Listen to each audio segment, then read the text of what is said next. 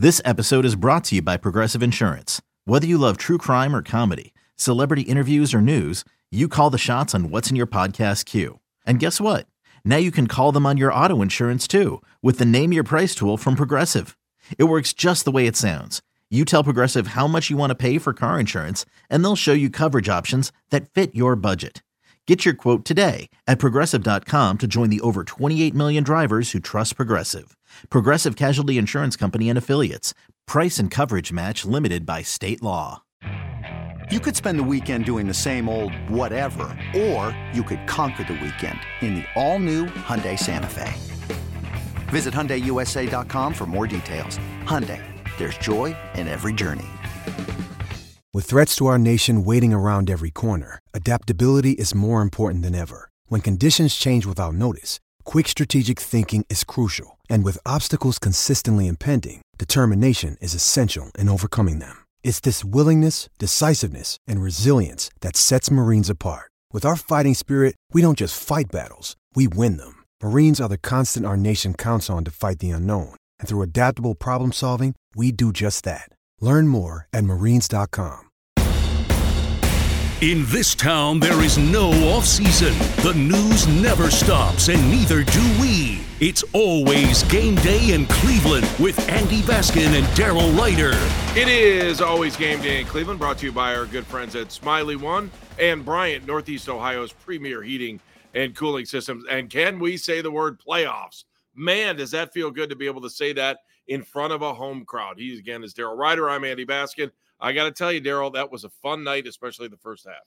It was in a game that seemed to take forever to play, but the bottom line is, is the Browns uh, came in, they handled their business, did exactly what everyone expected them to do, and that was beat the New York Jets, clinch a playoff berth, which is uh, this is the fastest in the expansion era that the Browns have clinched a playoff berth. Uh, of course, in 2002, uh, when they beat the Atlanta Falcons at home, we all had to sit here and wait and uh, you know until those seven o'clock games concluded to see if, in fact, at nine and seven, that was going to be good enough to get the Browns in. Ultimately, it was. And then, of course, in 2020, when there was only 6,000 people allowed in the building.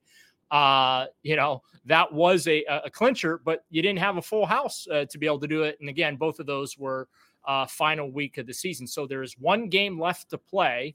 Uh, but the Browns uh, are 11 and 5 uh, following uh, what was a convincing, should have been an even wider margin, uh, 37 to 20 victory uh, by the Browns. But they're in the playoffs in spite of everything that they have been through this year, Andy, and every one that they have lost.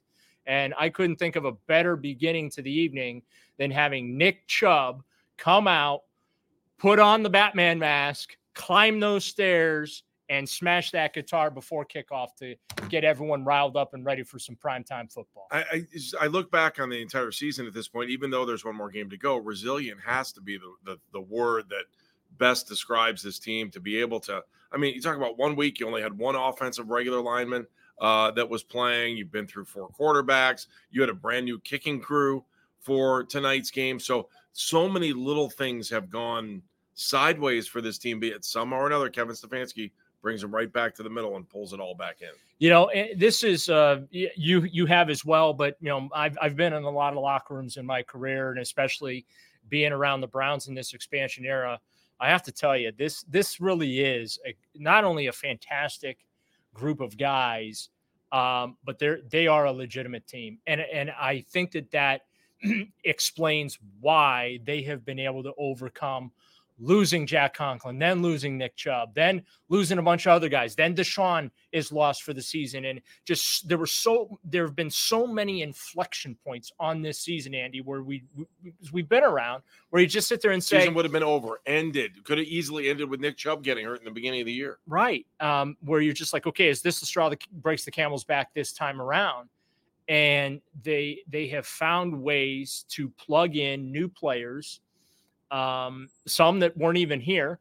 Like, think about this Kareem Hunt uh, comes How many in, guys started the season on the couch? Right. Kareem Hunt, one of them. Kareem Hunt leads the team in touchdowns with nine, scored his ninth uh, Thursday night. Uh, you know what? You can't say enough about Joe Flacco and the influence that he has had. I mean, he's doing things that nobody's done in Browns history right now. He's over 1,500 yards passing in the month of December. And this nugget came from the Associated Press in the middle of the game. Um, no Browns quarterback has thrown for 1,500 yards in a month, let alone do it in the month of December. Hmm. And, you know, Flacco uh, does this, and he, he joined a couple of uh, Hall of Famers uh, in, in, doing so. So I, I think that this being as tight knit of a team, they really are a team and that is why we are able to sit here and and, and I, I got to tell you that locker room wasn't very celebratory. Business, it, I, right? Um, the the the overriding message to come out of that locker room is uh, the job is not done. Shelby Harris said, "I didn't come here to make the playoffs. That was expected." And I said to him, "Well, considering what you've lost this year." Understandably, expectations change. He goes, didn't for me, didn't mm. for the defense. Um, you know, Greg Newsom, who uh, was drafted by Andrew Berry. Um, you know, this is his first opportunity to play in the postseason, and he he spoke about how much this means to him. But they're not done yet; they have work to do. Denzel Ward, same thing. There is work still to be done. Um, and uh, you know, you walked in uh, to the you know lower bowls of the stadium uh, Thursday night, and right outside the hallway to go to the Browns locker room was this Stefanski inspired piece of art. Hmm. And it was, uh, you know, street art style, graffiti style. And it just said one and oh, and it had a little dog bone chain and all that. I was like, ah, so now Kevin Stefanski's out here commissioning art for the stadium, you know. Um, they really have taken on his personality, Andy. But again, they they really are one of the tightest teams that I have seen uh, covering the Browns. Um, I think the everlasting moment I'll have from this game was David Njoku after the game, circling the bottom bowl, high fiving fans and talking to fans. In fact, by the way, he told us he pounded a beer too. Yeah. So I mean, it was it was just kind of one of those moments where you're like, wow, man, I really I I, I eh, when you look at what Njoku has been able to do this year, you think about the accident. I mean, he had what 134 yards. 134 yards touchdown. Yeah, you know, right. I'm sorry, 134 yards. 128 in the first half alone. Yeah. That first half was a record-setting first half for the Browns too to be able to put 34 points up on the board. Problem was it was 34-17, and you were waiting for the Browns just to put their the pedal to the metal and turnovers as they've been all season long um, keep other teams in the game when the Browns have a chance to walk away from it. Nobody gives it away more than the Cleveland Browns, right. and no one takes it away more than the Cleveland Browns. They give it and they take it. But um, and these are things though that they are going to have to address. They're going to have to clean up. Obviously, celebratory podcast here. Right. We, we do have to be real. And one of the real issues that they are going to have to address are those turnovers. Cannot have fumbles, cannot have interceptions. Um, they are turning it over at a rate unknown to mankind. Uh, they're also getting some takeaways, but that is one area that I do have uh, when when uh, of concern when I look at their prospects in the playoffs. It's not so much bodies available because they've already proven time and time again that they can overcome that. It's in the playoffs, you got to play clean football. And they there are a lot of times this year where they don't play clean football, but they're good enough that they can overcome that. And they play some teams like the Jets. By the way, I got news for Jet fan. It's bad. Aaron Rodgers ain't fixing that hot mess. Okay. Un- like as the guy I that got, covered I got news for you. There were a lot of Browns fans and people who were Browns fans saying Joe Flacco ain't fixing that mess. I know, so, but I mean, if there's one guy that can do it, I think it's Aaron Rodgers. No, I'm sorry. I mean, I know what you're saying. You can't, you can't. But it's a couple of key moves here and there, and solidifying defense and doing some things. They're undisciplined. They're sloppy.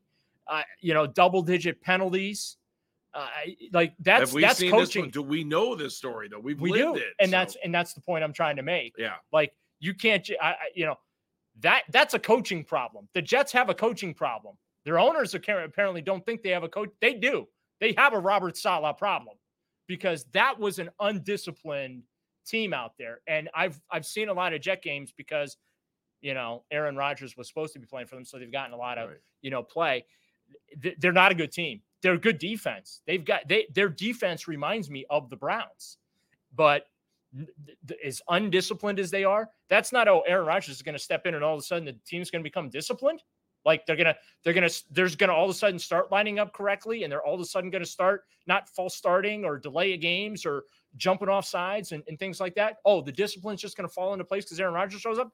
Uh uh So um, yeah, I just Uh, that, You've spent more time on the Jets than I even thought we would even think about talking about. I had to get that in there because I I, I got news. yeah I, got to take a victory that I I said the Jets were going to be a dumpster fire this year and they did not disappoint. Well, you know, all five people that are watching our podcast will congratulate you that and go, "Atta boy, Daryl." I, I- I I also said the Browns would win 11 games. Yeah, you did. And they Right, won got 11 a games. chance for another 11. one though too. All right, so I want to look ahead because first of all, I think one of the unsung storylines to this win was winning on Thursday night and now being able to get rest on Friday and Saturday and Sunday, and then you can start thinking about Cincinnati. And I, I've got to believe that the moves that Andrew Berry and Kevin Stefanski are going to want to make are 100% dictated on what happens between the Dolphins and Ravens right, Right. now. Yeah, So- absolutely. Because, a- well, actually, it doesn't matter what happens with the Dolphins and Ravens. Uh, uh, well, actually, if- the Ravens win, uh, they. It's over. th- Yeah. It.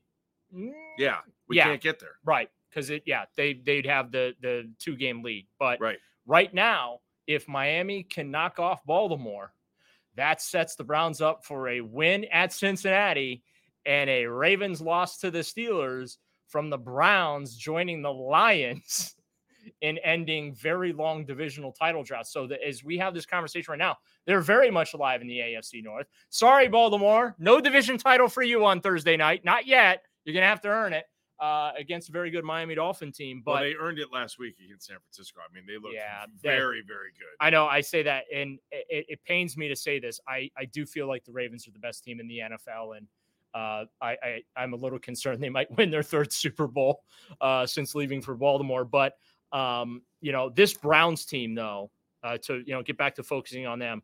Joe Flacco now uh, four times in five starts. The Browns have walked down the field and scored a touchdown uh, on their opening possession. That's a tone, you know, to me, tone setting is important. Um, another 300 yard passing game for Joe Flacco. Uh, these are things we're not used to seeing from Browns quarterbacks. I'll give you another one. Shot at a five game winning streak if you beat Cincinnati. They have never won five games in a row in the expansion era. That has never happened. there you go. They got a chance to do it uh, in the season finale. Another day is here, and you're ready for it. What to wear? Check. Breakfast, lunch, and dinner? Check. Planning for what's next and how to save for it? That's where Bank of America can help. For your financial to-dos, Bank of America has experts ready to help get you closer to your goals. Get started at one of our local financial centers or 24-7 in our mobile banking app. Find a location near you at bankofamerica.com slash talk to us. What would you like the power to do?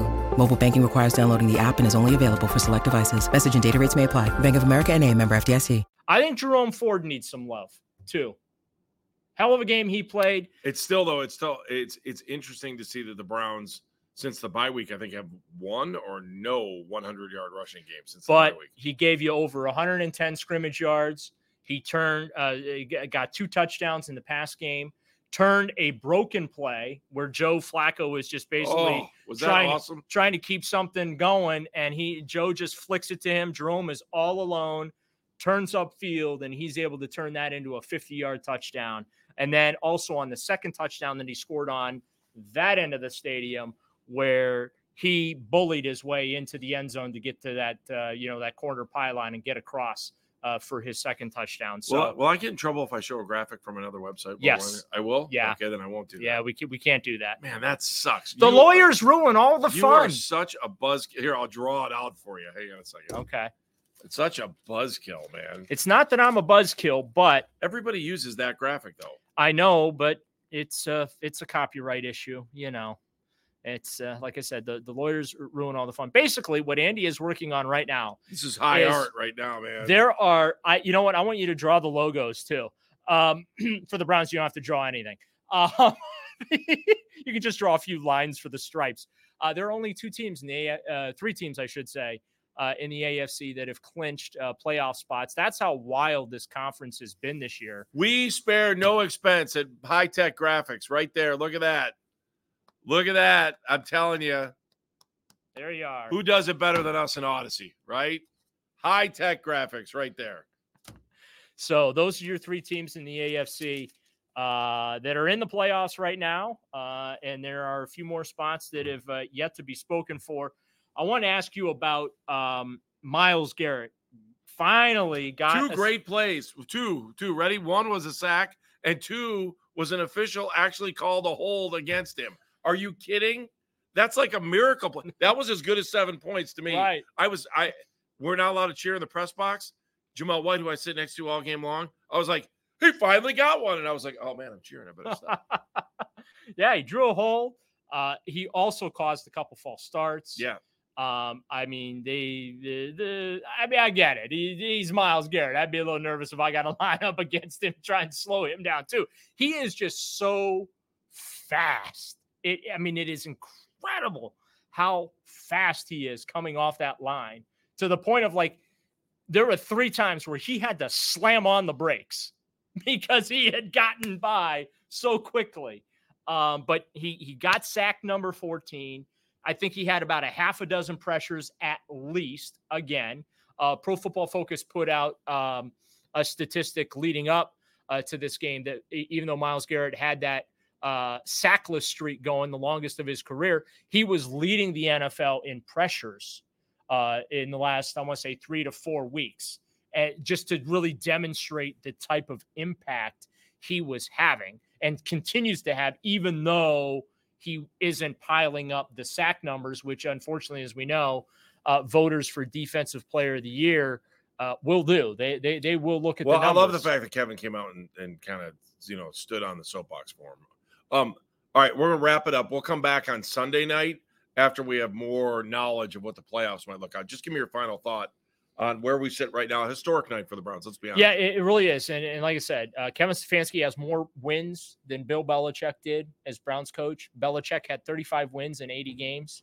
Stefanski has now 36. And Don't I say that. say New England's gonna want him next year. in, So. in six, well, he's under contract with the Browns and uh, Trade a couple picks. ha, ha, have a maybe a little contract extension might be in the works for Kevin Well, Stefanski. Stay tuned to that one. But uh, no, the, great night for Browns fans. Great night for the for the Browns, the organization.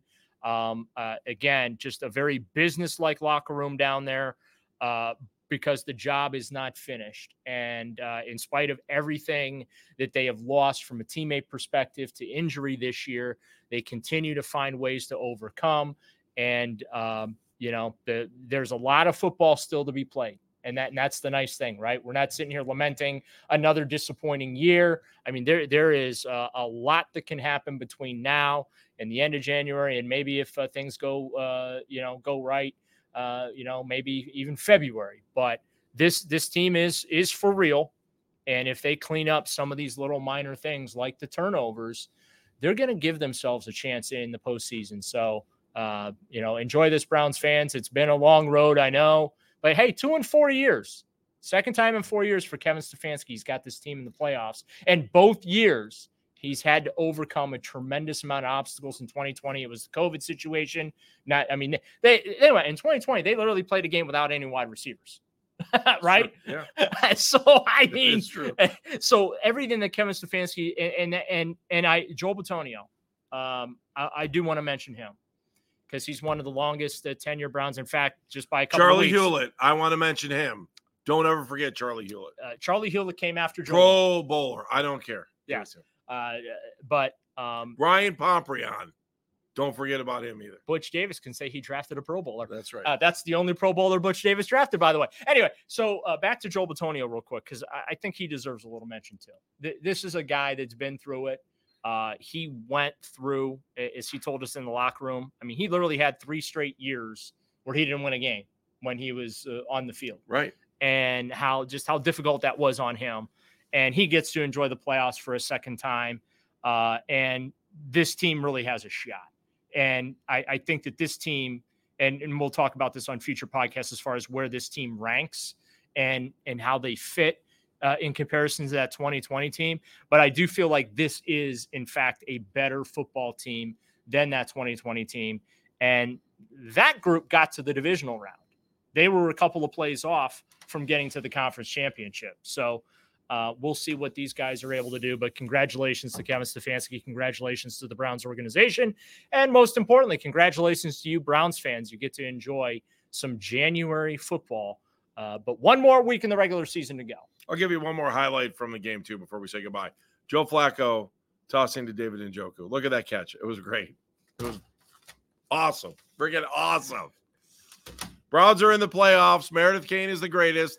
We hope you're watching this as you're stumbling home from the bars at the end of the night where the Browns are going to the playoffs. Thanks for hanging out with us on the post game edition, the playoff edition. Uh, now know, or we now know we will have a playoff edition uh, in a few weeks. So I'm very excited about that. We'll come back to you on Sunday night once things have settled in. Again, for Meredith Kane, our amazing producer, he's Daryl. I'm Andy. It's always game day in Cleveland.